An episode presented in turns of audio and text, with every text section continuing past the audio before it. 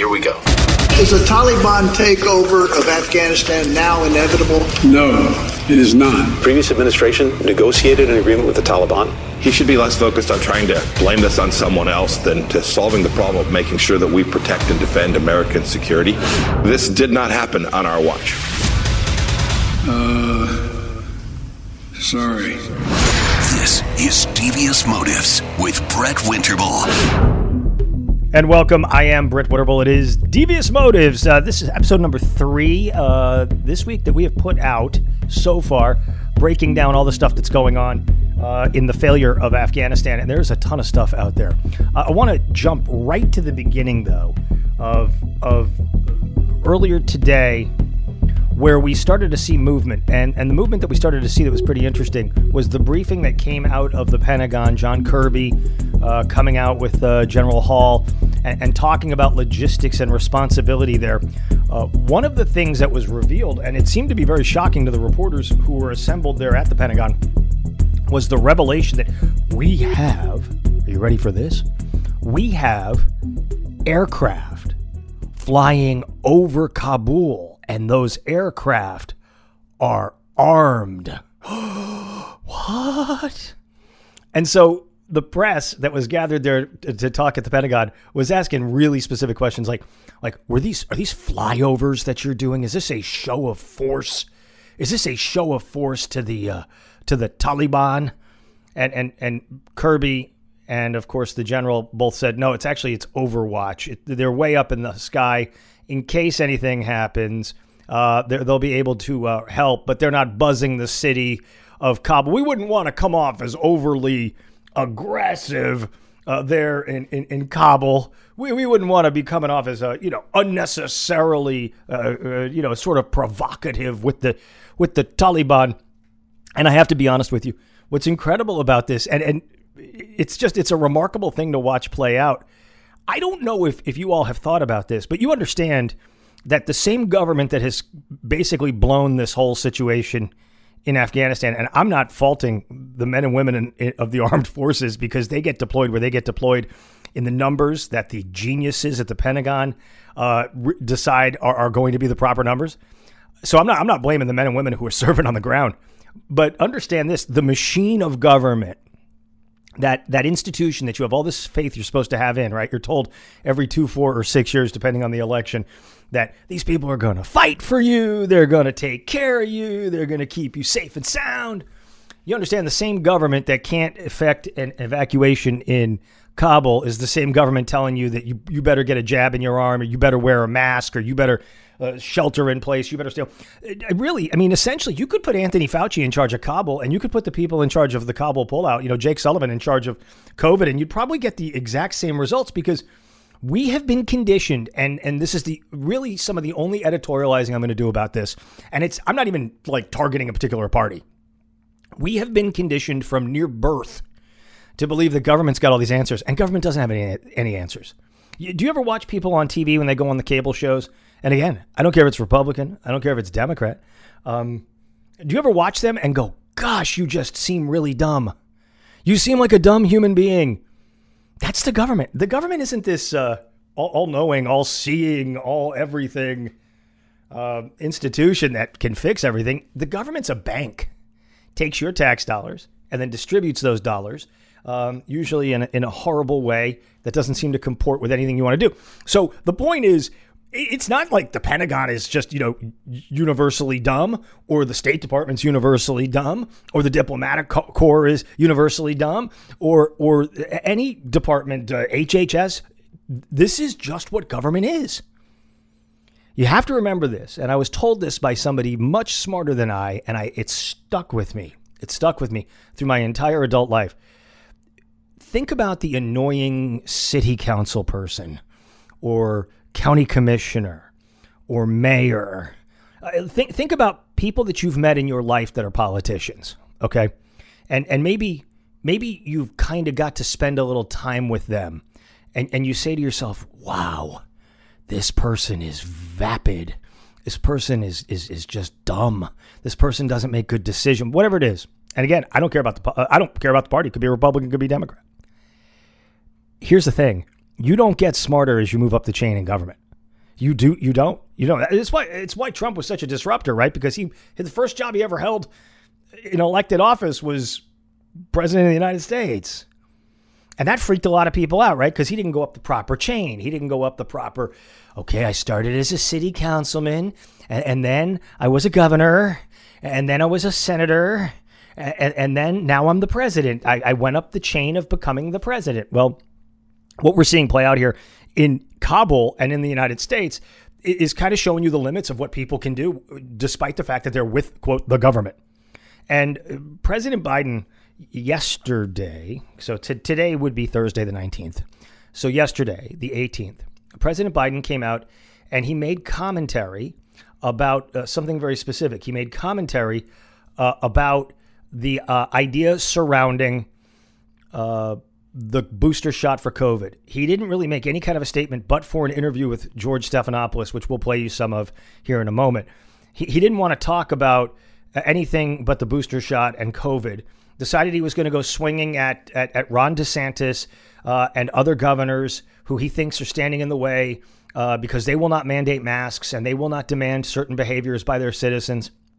And so they're, they're, they're the bad guys. Even though Ron DeSantis, just for what it's worth, is a, is a, is a veteran. He, he is, you know, he, he's been, he, he has served his country as a, as a member of the armed forces. But uh, President Biden went right at Ron DeSantis and said basically these governors they're they're not doing what they're supposed to be doing. They're they're making us sicker and less safe. Ron DeSantis had a chance to uh, to reply. This is this will be the nakedly political part of the devious motives collapse of Afghanistan. Uh, from last night, this is where we have mission creep, and we creep in uh, Afghanistan and the COVID response with the opening of schools. This is uh, this is Governor DeSantis.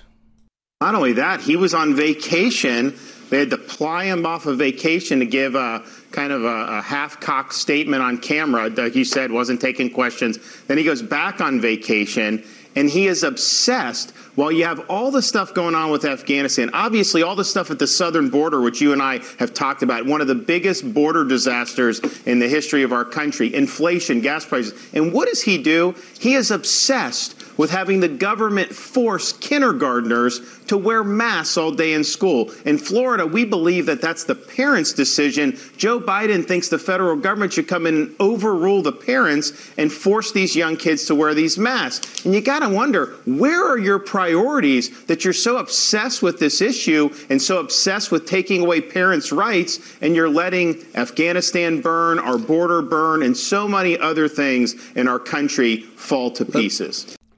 Now, that may or may not be the best use of time uh, to go back and forth, but uh, I think DeSantis has to defend himself in the same way President Biden has to defend himself. And it's a frustrating picture for, for the American people to sit here and, and, and to understand that we're trying to get serious results. Last night, you had President Biden sit down for an interview with George Stephanopoulos, a very friendly interviewer, somebody who's great, greatly sympathetic to uh, to the messaging uh, direction of the Biden Harris administration. More on Harris in a little bit. So you, you had you had Stephanopoulos interview uh, Joe Biden, and Stephanopoulos asked him a, a, couple of different questions. He got he got surly, he got sharp um, in his responses. You know, essentially saying, you know, I don't want to talk about uh, people falling off the airplanes. That was four or five days ago, and we fixed the airport, and we got to fix the airport, and that's what's going on here. Um, here here is here's a little bit of President Biden from Wednesday night talking about the uh, the situation in Afghanistan? No, I, I, I, don't think it could have been handled in a way that there, we, we're going to go back in hindsight and look, but the idea that somehow there's a way to have gotten out without chaos ensuing, I don't know how that happens. Now, I'm not somebody who's ever served in the military. I'm not going to second guess the military, but I am a person who has studied enough history to understand there are certain major operations that we have to run in American history that had to happen. That had to happen. Um, the Berlin airlift comes to mind. Uh, we, we were right on the brink of potentially going to a, a hot war with the Russians with the Berlin airlift. We understand what happened with the partitioning of Germany of, of Berlin uh, in in you know in the 1960s. We we understand all these challenges uh, that exist, and we've had to respond to that. We've had to exfiltrate people in Vietnam. We've seen exfiltrations by other countries, Dunkirk. We've seen this happen a lot. And the idea, and I think what, what puts a lot of people off listening to General Milley discuss uh, uh, practices and strategies and that sort of stuff, is this idea that General Milley was so wedded to the intelligence. I mean, just listen to what he said with uh, with uh, Secretary of Defense Austin. He was so wedded to the intelligence that he believed, well, we didn't think Afghanistan would collapse. We, we didn't think it would collapse you know, uh, in, in a matter of 11 days. We thought it might have been months or years after we left that Afghanistan would, would collapse. But if, if you thought Afghanistan would collapse on, at some point, d- did you assume that all Americans would be out of there, like totally gone, and it would not we would not have a strategic interest in the country? See, I, I don't understand this. Well, the intelligence got it wrong. Give me an instance in which the intelligence got it exactly correct. Uh, yeah, I mean, it's the old saying. You hear it all the time. You hear it in movies. You hear it from people on cable shows. You know, no plan survives first contact with the enemy. Well, sure, that's true. And the first three reports out of a battle are are always wrong, right? I mean, they're, they're just some of these touchstone ideas that people kind of hang on to. But the idea that President Biden is saying, well, you know, we knew it was going to be chaotic, man, that's that's what happens. So was it when they took Kandahar? Was it when they took Herat? which is like a week ago? Was it was it when they took Mazari Sharif? Like at what point do you say, you know what? Maybe we don't want to give up the Bagram airfield. Maybe we want to keep a couple of these airfields operational. Because the narrative we just got, by the way, from from these people who are so smart about the way the policy's got to work out, what we've been told is we're going to get who we can get out and get out. We, we're not going to be able to get everybody out. Uh, yeah, Afghanistan is like the size of Texas. Okay, it's like the size of Texas. So imagine you got some people in El Paso, you got people in Midland, you got someone in Amarillo, you got somebody in Austin and Corpus Christi and San Antonio and Del Rio and Brownsville, you know, and and pretend that all those towns are now occupied by hostile forces. How what are we doing? How are we going to uh, remedy this? But that that was the first part of the conversation uh, that aired uh, in part on ABC World News tonight on Wednesday night. Thursday morning, we heard more from George Stephanopoulos interviewing President Biden. And George Stephanopoulos asked him a question about essentially, you know, what, what's the story with the what's the story with these Taliban guys? I mean, what are you, what are you thinking about these guys? And the president says he thinks the Taliban is undergoing an existential challenge. What? What do you say? Here, check this out. I think they're going through sort of an existential crisis about do they want to be recognized by the international community as being a legitimate government? I'm not sure they do. But look, they have. They care they, about their beliefs more. Well, they do. But they also care about whether they have food to eat, whether they have an income that can make any money and run an economy. They care about whether or not they can hold together the society that they, in fact, say they care so much about. I'm not counting on any of that. But that is part of what I think is going on right now in terms of, I, am not sure I would have predicted, George, nor would you or anyone else, that when we decided to leave, that they provide safe passage for Americans to get out. Okay, Mr. President. So if we want to drill down into this and we want to say, okay, do they want diplomatic recognition? Do we want uh, do they do they want uh, somebody to support them? Do they want any any of that kind of stuff? Uh, what what is it that's going to induce them to to work with us uh, to protect ourselves? So let's let's let's dive into this, and we can use history as our guide here. So I think we have two options. I think we have two options. We have an option wherein we have the Vietnam approach in the aftermath of of the Vietnam War, where we lost 50, 52,000 plus uh, Americans uh, there in that conflict. And eventually, 25 years later, 30 years later, we end up normalizing relations with Vietnam. And uh, we have, a, we have a, a, pretty good relationship with them now. We have a relationship that is so good with Vietnam right now that Kamala Harris is going over there, I guess, to study the root causes of the collapse in Saigon in 75. I don't know what she's doing. She's supposed to be doing the border, but She's going over to Singapore and and uh, and Vietnam. So that's one model, and then there's a second model. Here's the second model, and it's already in, in effect. Pakistan controls the Taliban in Afghanistan. They always have. Uh, the Pakistani ISI is the most vicious inter, inter, uh, intelligence agency in the world. There are people who believe very strongly that they had a strong hand in many of the massive terrorist attacks that we've seen uh, since 9 11 and maybe even had a potential operational role in 9 11. Pakistan is going to try to figure out a way to carry the uh, the Taliban, right? They're going to support them because the Pakistani government understands that the Taliban are useful for keeping India on on their toes, for making India uh, be worried. But there's another model that works for this as well, and it would be the China North Korea relationship. I mean, we, we understand abundantly well and clearly that the the the DPRK that would be North Korea is totally dependent upon China.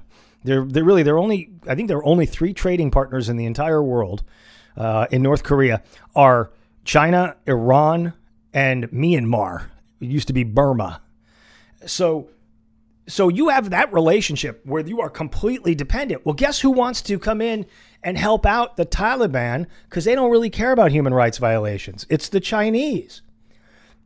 If the Chinese pull Afghanistan and the Taliban into their orbit and they get access to the to the trillions of dollars in lithium and, and rare earths, and I don't want to get too deep into this, but there's a reason why people like Afghanistan for as much of a hellhole as it is, it's got natural resource. Doesn't have oil, but it has been described as the Saudi Arabia of lithium, and you need lithium for the green economy. So, so if if Joe Biden is worried about, well, they're going to have to make a decision. The Taliban's existential concern is: can you feed your people? Can you can you uh, produce uh, jobs for your people? Can you do any of that? They're going to do it with China. China's going to be their best friend. China's been going around the world, East Africa, uh, making inroads into South America. My God. I mean, China, China is everywhere now. And they're going to carry the Taliban. We don't have the cookie or the stick or the carrot or the stick, whatever analogy you want me to use, to induce the Taliban to do jack diddly or squat. Because guess what? We're 10,000 miles from Afghanistan.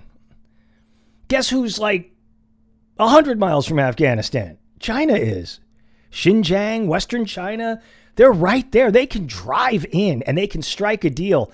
And they can take all of our weapons technology, send send send our Blackhawks and our technology over to Iran, send it over to China, send it over to and stuff's all going to get duplicated and you know that as well as I do. So, with with all due respect to the president of the United States, the idea, well, I think the Taliban they want to feed their people. Well, the China's going to feed them. It's not going to be us. And what will happen is the Europeans will at some point come in and be like, okay, Taliban, let's try to work together. We know you guys are vicious human rights violators, but let's try to work together because we think we kind of have some stuff in common and we'll pay, pay lip service occasionally to the rights of women. Speaking of women, speaking of women, um, Biden was asked about the women and he says, we can't use the military to protect the women and the girls. We just can't.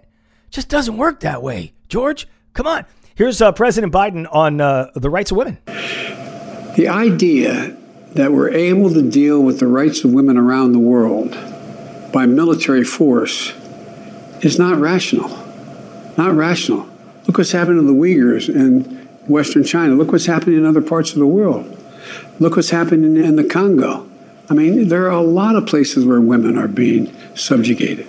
The way to deal with that is not with a military invasion. The way to deal with that is putting economic, diplomatic, and international pressure on them to change their behavior.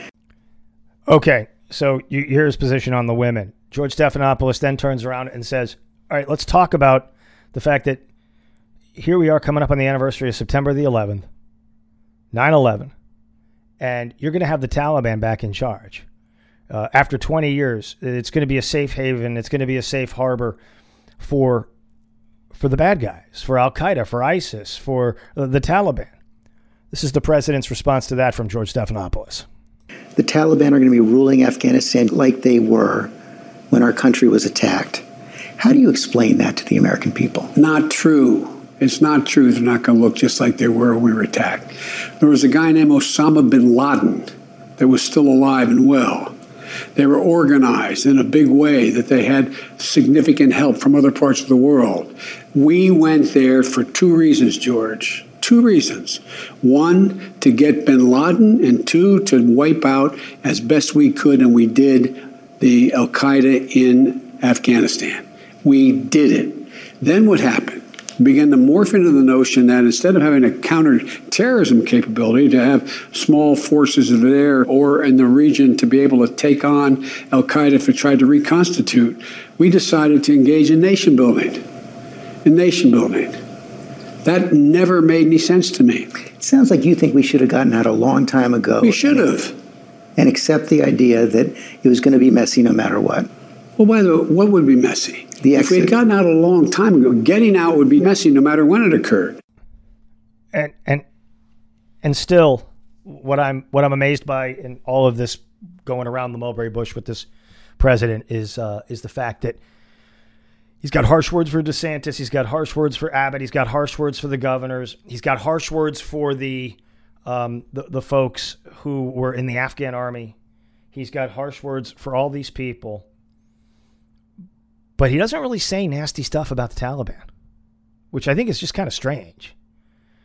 We have, what, 10,000 Americans that are stuck in this country right now? Uh, Tom Cotton, guy way smarter than me, uh, came out and said essentially, look, uh, the problem with all this is this may not end up being Saigon 75. It may not end up being Dunkirk. It may not end up being uh, the Berlin uh, Wall. It may not.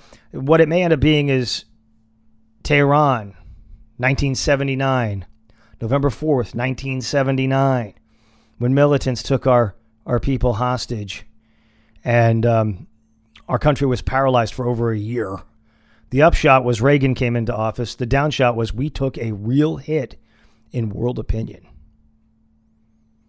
I'm Brett Winterble. You're listening to Devious Motives, the collapse of Afghanistan. Devious Motives with Brett Winterble.